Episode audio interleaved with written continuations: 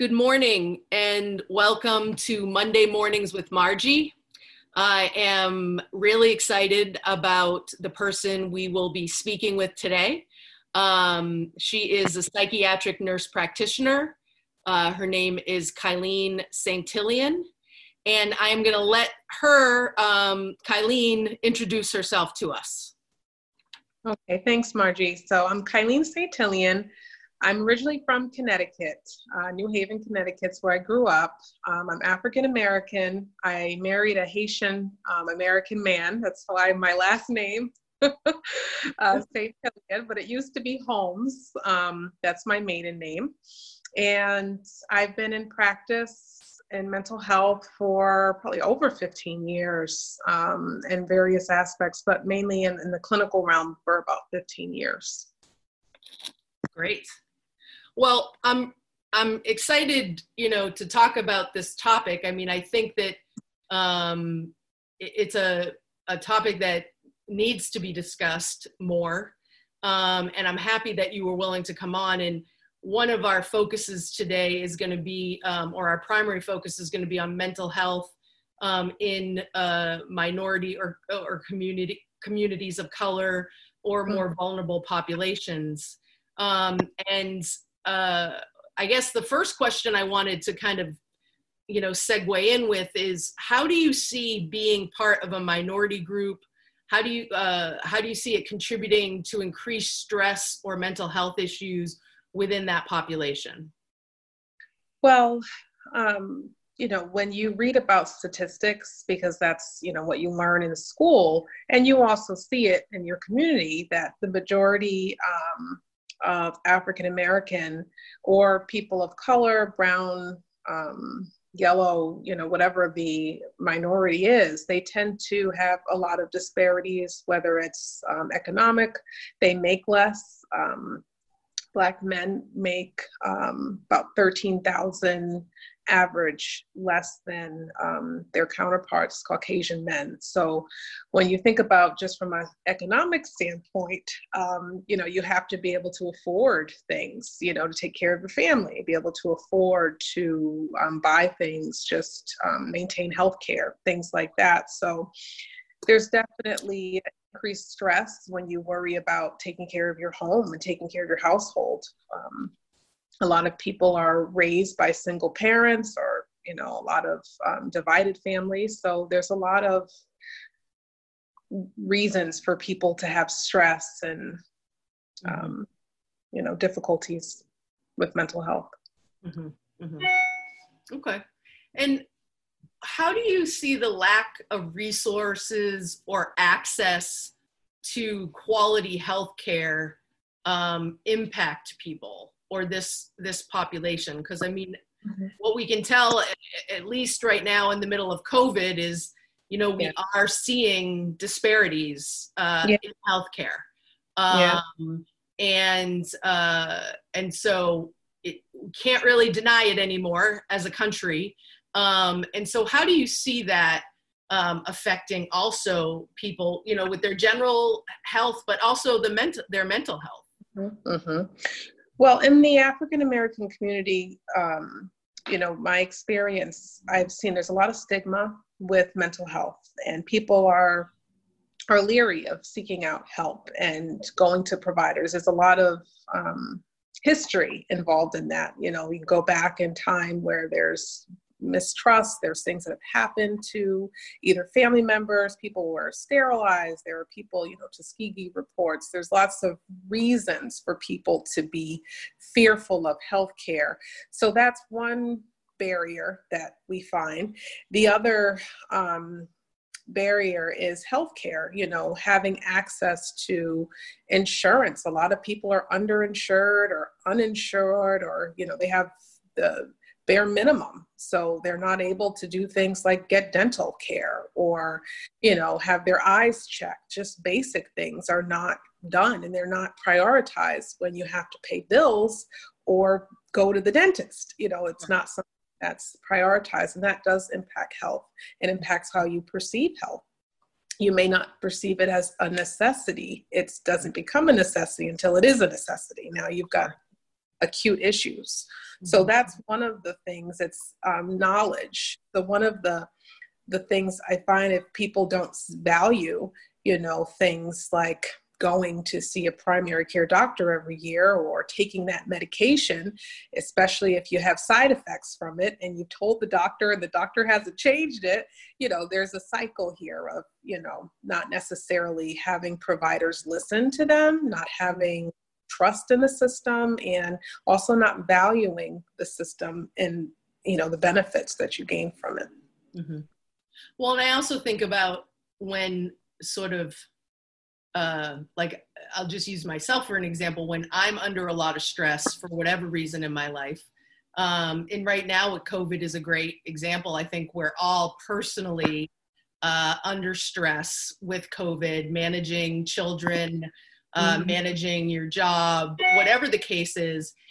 You find that other that things that you may have prioritized before isn't a priority to you anymore so I'm mm-hmm. thinking on a regular basis, if you're having trouble with money or you're having trouble with it within your workplace or you, are lacking resources, then your focus is on those areas where you're lacking resources and you're putting your energy there. So whether you make it to a dental appointment or whether you go to therapy once a week no longer seems like a priority because you're just trying to do the other things that you need to to get by absolutely um, yeah.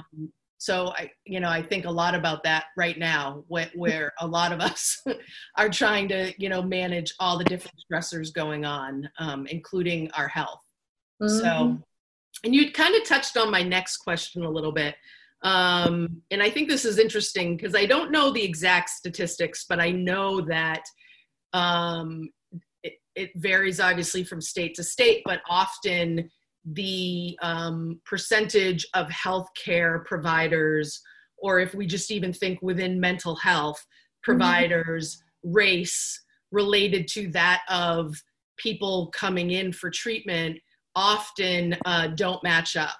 So yeah. there's more white providers um, than there are providers of color. Um, so one of the things I was thinking about um, was, you know, how does the lack of diversity uh, in healthcare providers or in mental health providers specifically um, impact the trust um, and or perceived or real quality of care being delivered? And I think you touched upon this, but I'm I'm interested to get a little more of your thoughts on that. Well, there's no kind of blanket answer for that because sure. in some as you know, I, I read in the news recently, um, there were a couple women that ended up um, passing away after childbirth. You know, so Black women are more, you know, predisposed to um, having premature death as a result of pregnancy, um, and that is. You know, there's a lot of reasons that could be behind that. Uh, whether they were seeing a black provider, white provider, I'm not sure. quite sure. sure. Um, and I think I try to stay as optimistic as possible. And, you know, you could match me up with 20 African American clients, and it doesn't mean that my care is going to be any different than 20 other, you know, non African American psych nurse sure. practitioners. And I, I, I try to treat all my clients the same as far as you know quality care and I, I think that's what we need to strive towards. Whether we find a provider that matches everything we check off is not as important as if they match what we need. Okay, so we were talking a little bit about um, the effects of there not being as diverse of a healthcare system um, of providers and how that affects trust and perceived, you know, or maybe real quality of care provided. Um, and then we had a Wi-Fi issue. So um, if you wanted to talk a little bit more about that again, around, um, you know, what what your thoughts are on that.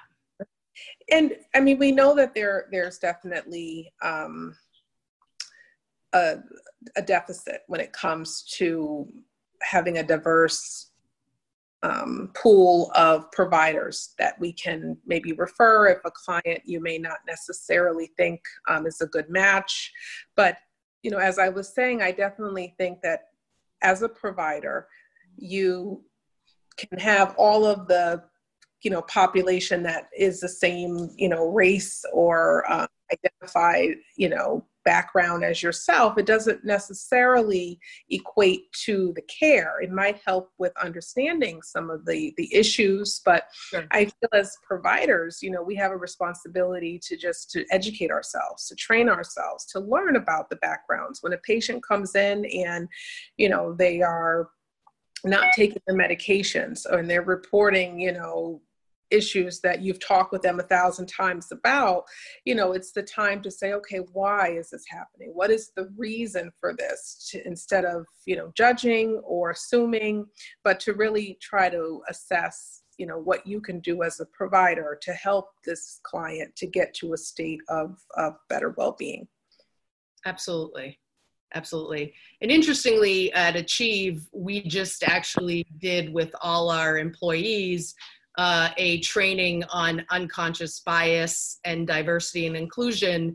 And I think it's those kind of trainings that also help all of us um, to understand uh, what maybe some of our own implicit biases are that might affect us as providers because everybody has them. um, and it doesn't make you bad if you have them. It's how do you become aware of them and then what do you do with that? You mm-hmm. know? So I think, you know, I think it's important for all providers to be open to that idea and figure out how to improve themselves in their work um, that they're providing. So I'll wrap things up with this. I was thinking about what do you think?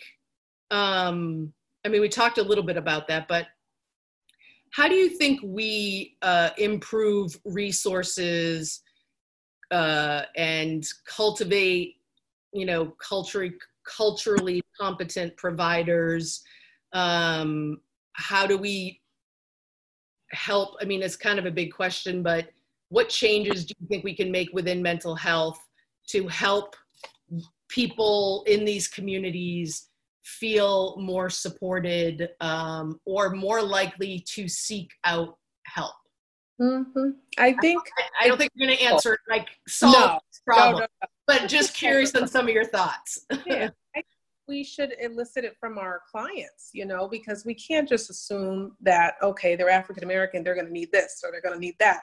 You know, everybody, even within the African American community, there's all different, you know, makeups. There's the Caribbean, there's African, um, from actually Africa. I mean, there's so many different diversities within cultures that you can't just assume you're going to know. So you want to talk to your client you want to ask mm-hmm. them to give you some of the information and you know continually assess how you're responding to their needs and that may be like you said this training every year this may also be having a network of other providers. I mean, every provider that you associate with should not look like yourself. You should have a broad, diverse, I mean, that's really um, you know the scope of your abilities is how diverse are you you really should have a broad range of you know colleagues that you consult and you know appreciate their their feedback and you coordinate care with so sure. there's lots of things as providers we can do and should do right and i think you've raised a really good point i think that um, one of the things I'm learning more about is um, as I educate myself is often within the white community, things are more individualized. And often in communities color, things are more generalized. And so I think that you speak to the individuality of people of color and not just clumping people of color into one group because we don't do that with all white people. Um, and so I think there's having the appreciation of identifying maybe the racial background, but then within that racial background mm-hmm. is a whole other uh, different pieces of the person that make that person different experiences those person that person has had in their life that have shaped who they are sitting in front of you. And so i think you speak to that in a very um, a, a very eloquent eloquent way and it helps i think us think outside the box more. So and that's what i was hoping to do by having this discussion. This is a much longer discussion than 20 minutes. Um, and i and i totally appreciate that but i think having starting these conversations putting them out there and having other people maybe continue those conversations is my goal with these meetings. So mm-hmm. um, i thank you for your time today. You too. Thank you.